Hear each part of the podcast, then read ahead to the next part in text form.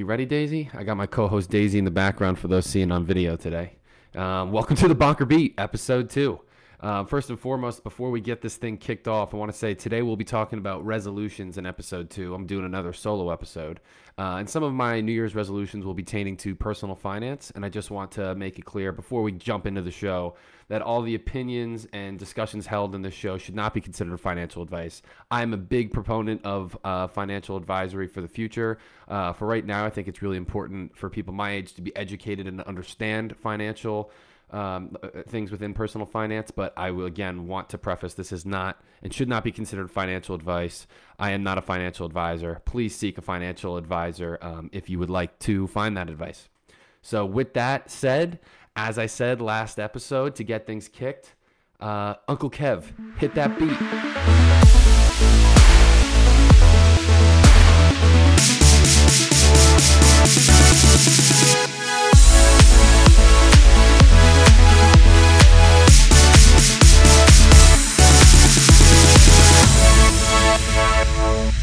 And for those of you that don't know Uncle Kev, uh, Kevin Leone, he's my sound guy. He made that awesome beat drop uh, for the Bonker Beat. Uh, he's also pursuing his passion right now in making mixes and music. And obviously, I had to hit up Uncle Kev to get my beat drop. Um, so thank you, Uncle Kev, to that. And I uh, can't wait to follow everything he's got going on with his music career in the future. But yeah, so thank you, everybody. Welcome into episode two. I'm riding solo again for the Bonker Beat podcast. I'm hoping to get my first guest on. We're trying to get him through the scheduling hoops and jumps um, that he pertains within his career to get on. So I'm hoping sometime in mid January. Um, I'm really stoked to have the first guest on, and uh, that should be coming, like I said, hopefully sometime in mid January. Um, for all those of you that listened to episode one of the Bonker Beat, I'd love to shout all of you guys out because episode one brought in a whopping 67 streams. So there's 67 of you out there that are on the ground floor of this thing. And I really can't appreciate it enough. I've had some really cool feedback uh, from those of you that did listen and encouraged me to keep going. Um, I will say this podcast experience has been more overwhelming, and I would say the word is uncomfortable. It's kind of awkward to talk to yourself for this long, and it's also, I'm not very technically savvy with audio equipment, and I'm not very technically savvy with editing, so that's been really challenging and overwhelming to this point. But, you know, I want to keep pushing myself, and with time, like anything, it will become easier. So bear with me as I know that I haven't necessarily perfected the podcast game within uh, two episodes. But you know, as I wanted to make this episode about New Year's resolutions, but first I kind of wanted to look back in my year in review, at least as it pertains to the blog. Um, so my blog this year, I started it in March, and I wrote 36 different blogs covering real estate, covering personal finance, crypto, the stock market, career, recruitment, networking um, baseball cards. I covered it all, and uh, I really enjoyed it. I had 3,000 unique visitors to my website. I made 78 TikTok videos. I'm going to get into my TikTok account here as well. Um, that TikTok brought in over 1 million views, thanks mostly to one real estate view uh, video that went viral that brought in just about 650,000 views. So that did do the bulk of the carrying of my uh, TikTok viewership. But still, getting over 1 million views on that account was an awesome accomplishment this year. Um, and as the time of this recording, I have 3,728 followers on TikTok. So, um, you know, we're just getting started there. I mentioned in first episode about how bullish I am on content and specifically on TikTok and how it's really curated to your interests, I think is going to be a huge downstream effect for TikTok in the future. Um, I've got some big goals as they relate to TikTok in 2022. Um, but looking back on the blog and the Bonker Beat this year, I think that was one of the surprising moments for me. And so when I think about the future of my TikTok and the future of the Bonker Beat, I want to get into some of my New Year's resolutions for the blog. Um, and I'm kind of interesting the way that I set up my New Year's resolutions. I think this year I, I want to have them in all different facets of my life. Um, for the blog, I'm hoping to get 50 blogs put out this year. So again, sticking to roughly one blog a week. Um, I'd like to get that 3,700 follower mark on TikTok up to 10,000 TikTok. Shout out Ferrero. Nah, okay. Um, 10,000 followers on TikTok um, this year, so that should be uh, hopefully attainable with a couple of videos. I'm hoping to post videos once or twice a week um, on that channel, and then I'm hoping to do these podcasts two uh, two times a month. So I'm hoping to put out 24 podcasts this year. Um, and then the final kind of bonker beat related goal that I have is $10,000 in side hustle income. And I'll kind of get into that here as well. Uh, throughout 2021, I started kind of getting that entrepreneurial itch. That was a huge reason why I started the bonker beat. Um, I wanted to have a side hustle and a passion project. Um, and before I got here um, and started really focusing a lot of my time into the bonker beat, I, I, was picking up all sorts of different hobbies and side hustles to try to generate income. Um, I actually made uh, $7,354 throughout the course of this year on all different side hustles. I tried everything under the sun uh, from Uber Eats driving to flipping uh, anything that I found on Facebook Marketplace, furniture, um, you know, anything that I could find for free. I was selling it on eBay. I was selling on Facebook Marketplace. I was selling things on Amazon. Um, I also um, was doing online surveys. So basically, having companies reach out to me and ask for basically feedback on whatever their consumer product was. Um, that was a interesting side hustle. Only made like 500 bucks doing that. It, it took a lot of time applying to the survey, so I stopped doing that. But yeah, all in all, and then I made a little bit of money on the blog. Actually, uh, my Google AdSense account is at ten dollars, I think. Now fourteen dollars, fourteen dollars on Google Ads and the thirty-six blogs and thousands of of uh, articles and pages that I've sifted through. So, you know, Google Ads is not really going to be the uh, moneymaker for the blog. What it's actually going to come down to is sponsored content. Um, I did have my first sponsor uh, come through the Bonker Beat this year uh, with a cryptocurrency event. Uh, that Hyrect was sponsoring, and I, uh, if you saw my blogs on there, that was a sponsored content post. So, hoping to get some more of those. And if there's any potential sponsors out there listening, shoot them over to the Bonker Beat. We can see if they're uh, aligned. but uh, um, that's kind of where my goal has been throughout this past year um, was just to basically learn as many side hustles as I could. And now going into 2022, I'm focused on trying to get to that $10,000 in side hustle income.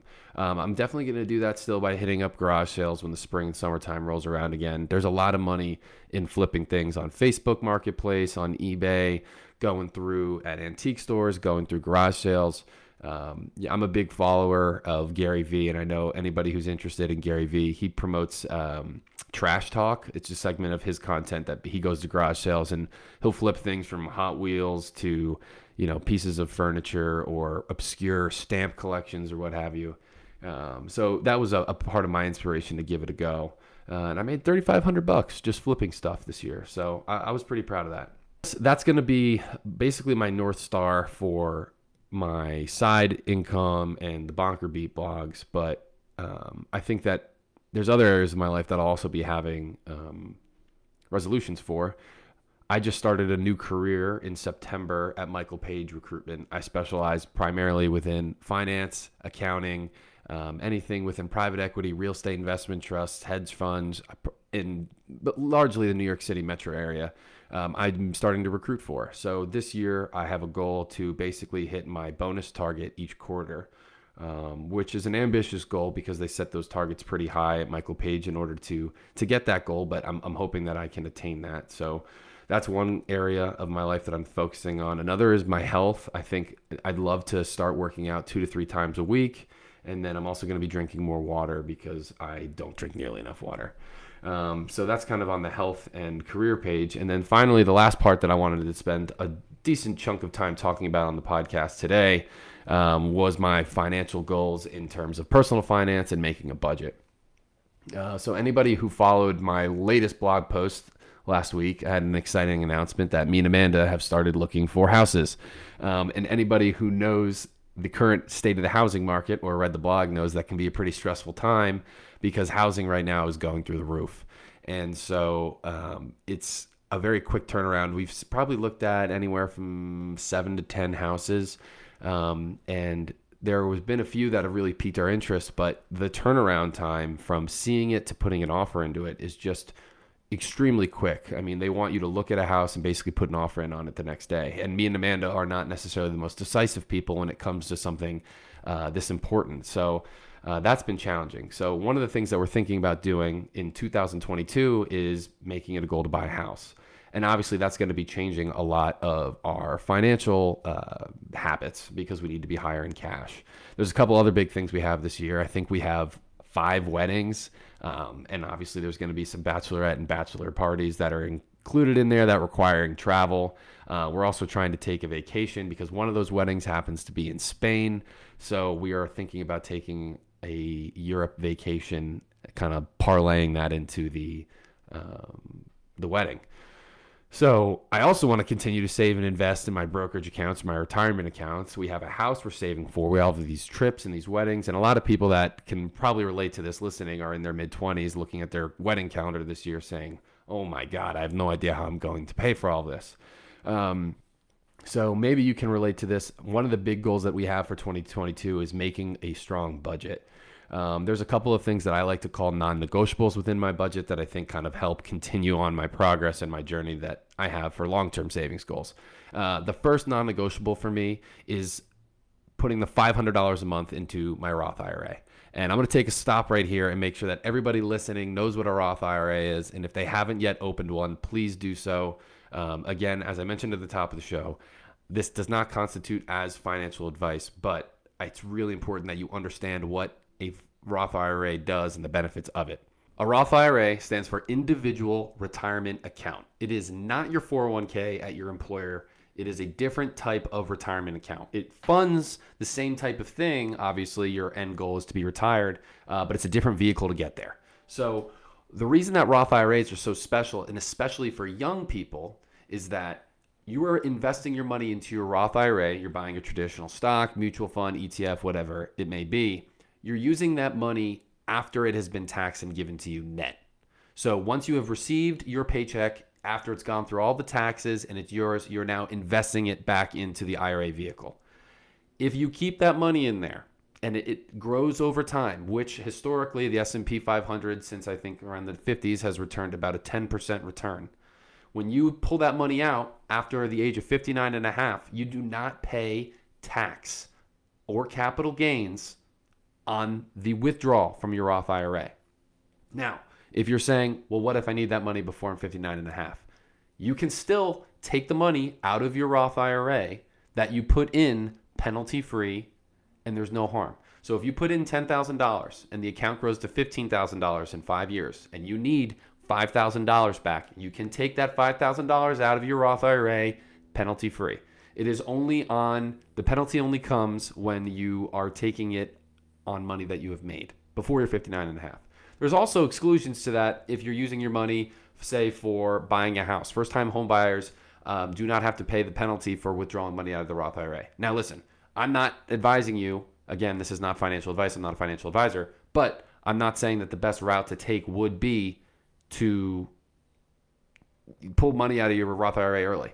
I love the Roth IRA because it's going to compound and grow annually at a tax free rate as opposed to your 401k account, you're putting that money in there before it's getting taxed, right? So if you make $100,000 in a year and you put 10% of your income into your 401k, you're getting that 10% right into your 401k. That $10,000 is going right in there. But when you are retired and you want to start pulling money out of that account, you're going to get taxed on it like it's regular income. That doesn't happen with the Roth IRA. You pull that money out of the account, it's tax free, it's penalty free. It is an amazing investment vehicle, especially for young people. It's actually so good that they have a salary cap of, I believe it's $135,000. You're going to have to look online what the salary cap is for it. But once you cross that threshold of income, the government doesn't even allow you to have a Roth IRA because they know how powerful it can be. And there's a contribution limit of $6,000 a year that you can only add to it because, again, it's so strong. Um, if you want to learn more, I wrote a blog about Roth IRAs. I might just do a podcast episode on Roth IRAs because I'm so passionate about it. If you haven't seen it, check it out and read about Roth IRAs. Another non-negotiable that I started this past year was putting 500 bucks a month into just a regular emergency savings account. Um, I've started to kind of top that off now that I've hit my three to six months of quote unquote uh, monthly expenses. Um, so now I'll just be starting to target more of that money into me and Amanda's house fund. Um, I've historically invested 30 to 40% of my net income into the stock market, which I understand is pretty aggressive for a lot of people and further along on the risk curve. But I'm just very bullish on US equities for the future. I understand that there's a higher level of risk associated with investing into the stock market, but over the long term, investing into the US stock market has proven to be the best investment that you can put uh, your money to work in. So now I need to look at my finances and say, okay, I'm saving for a house. I have all these trips. Um, I need probably need to stop being so aggressive in my individual brokerage account. So I will be shifting that 30 to 40 percent into the market, probably down almost to 10 percent, and that 30 percent of my net income is going to be going to my house fund. Um, so if you are one of those people that are also thinking about buying a house or have weddings and all these different expenses coming up, consider taking a look at your overall breakdown of expenses. How much money are you bringing in every month? How much are you spending? And start categorizing things in terms of is this a non negotiable or can I trim this down to start putting it into a different percent allocation?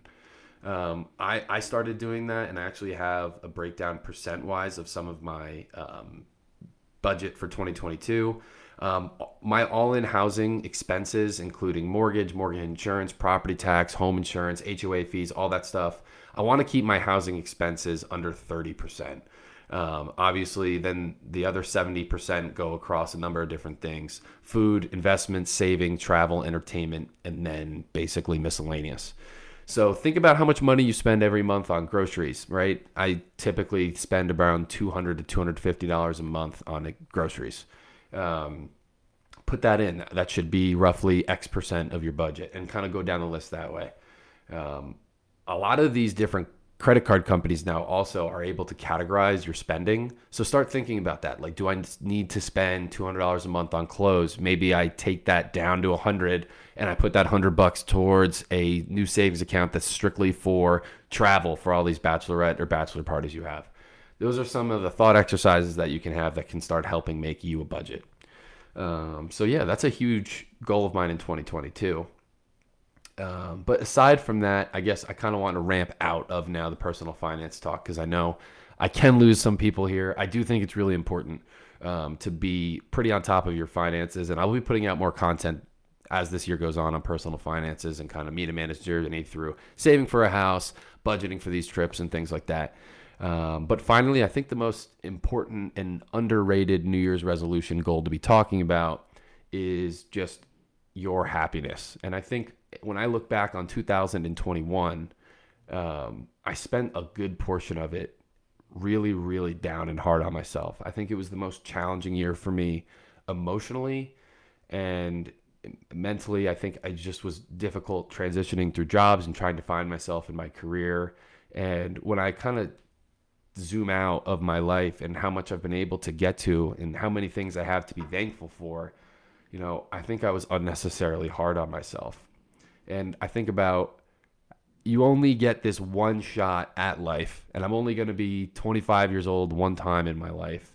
And I have a lot of these experiences that I'm going to look back on and be so thankful for that I had. And I don't want to spend these experiences so uptight and stressed like I have been for through a lot of my life. So while all of these resolutions are important and it's important to think about these financial goals and your side hustles and your career and your businesses, they don't mean much if you're spending them miserable and not happy. So, what I would challenge you to do and challenge myself to do when I think about 2022 is just to be happy and to enjoy the ride as you're moving through it. Because I, I can realize now, just sitting here at 25, looking at 26 next year, that life goes at you fast. And if you don't stop and smell the roses, you're going to miss it. So I hope everyone puts their mental health first, their physical health first this coming year. I hope that, you know, I myself can be a little less hard on myself um, and enjoy the journey. So thank you all for a great 2021. I look forward to seeing you all on the other side, and I hope you all have a happy and healthy 22. Be well, everybody.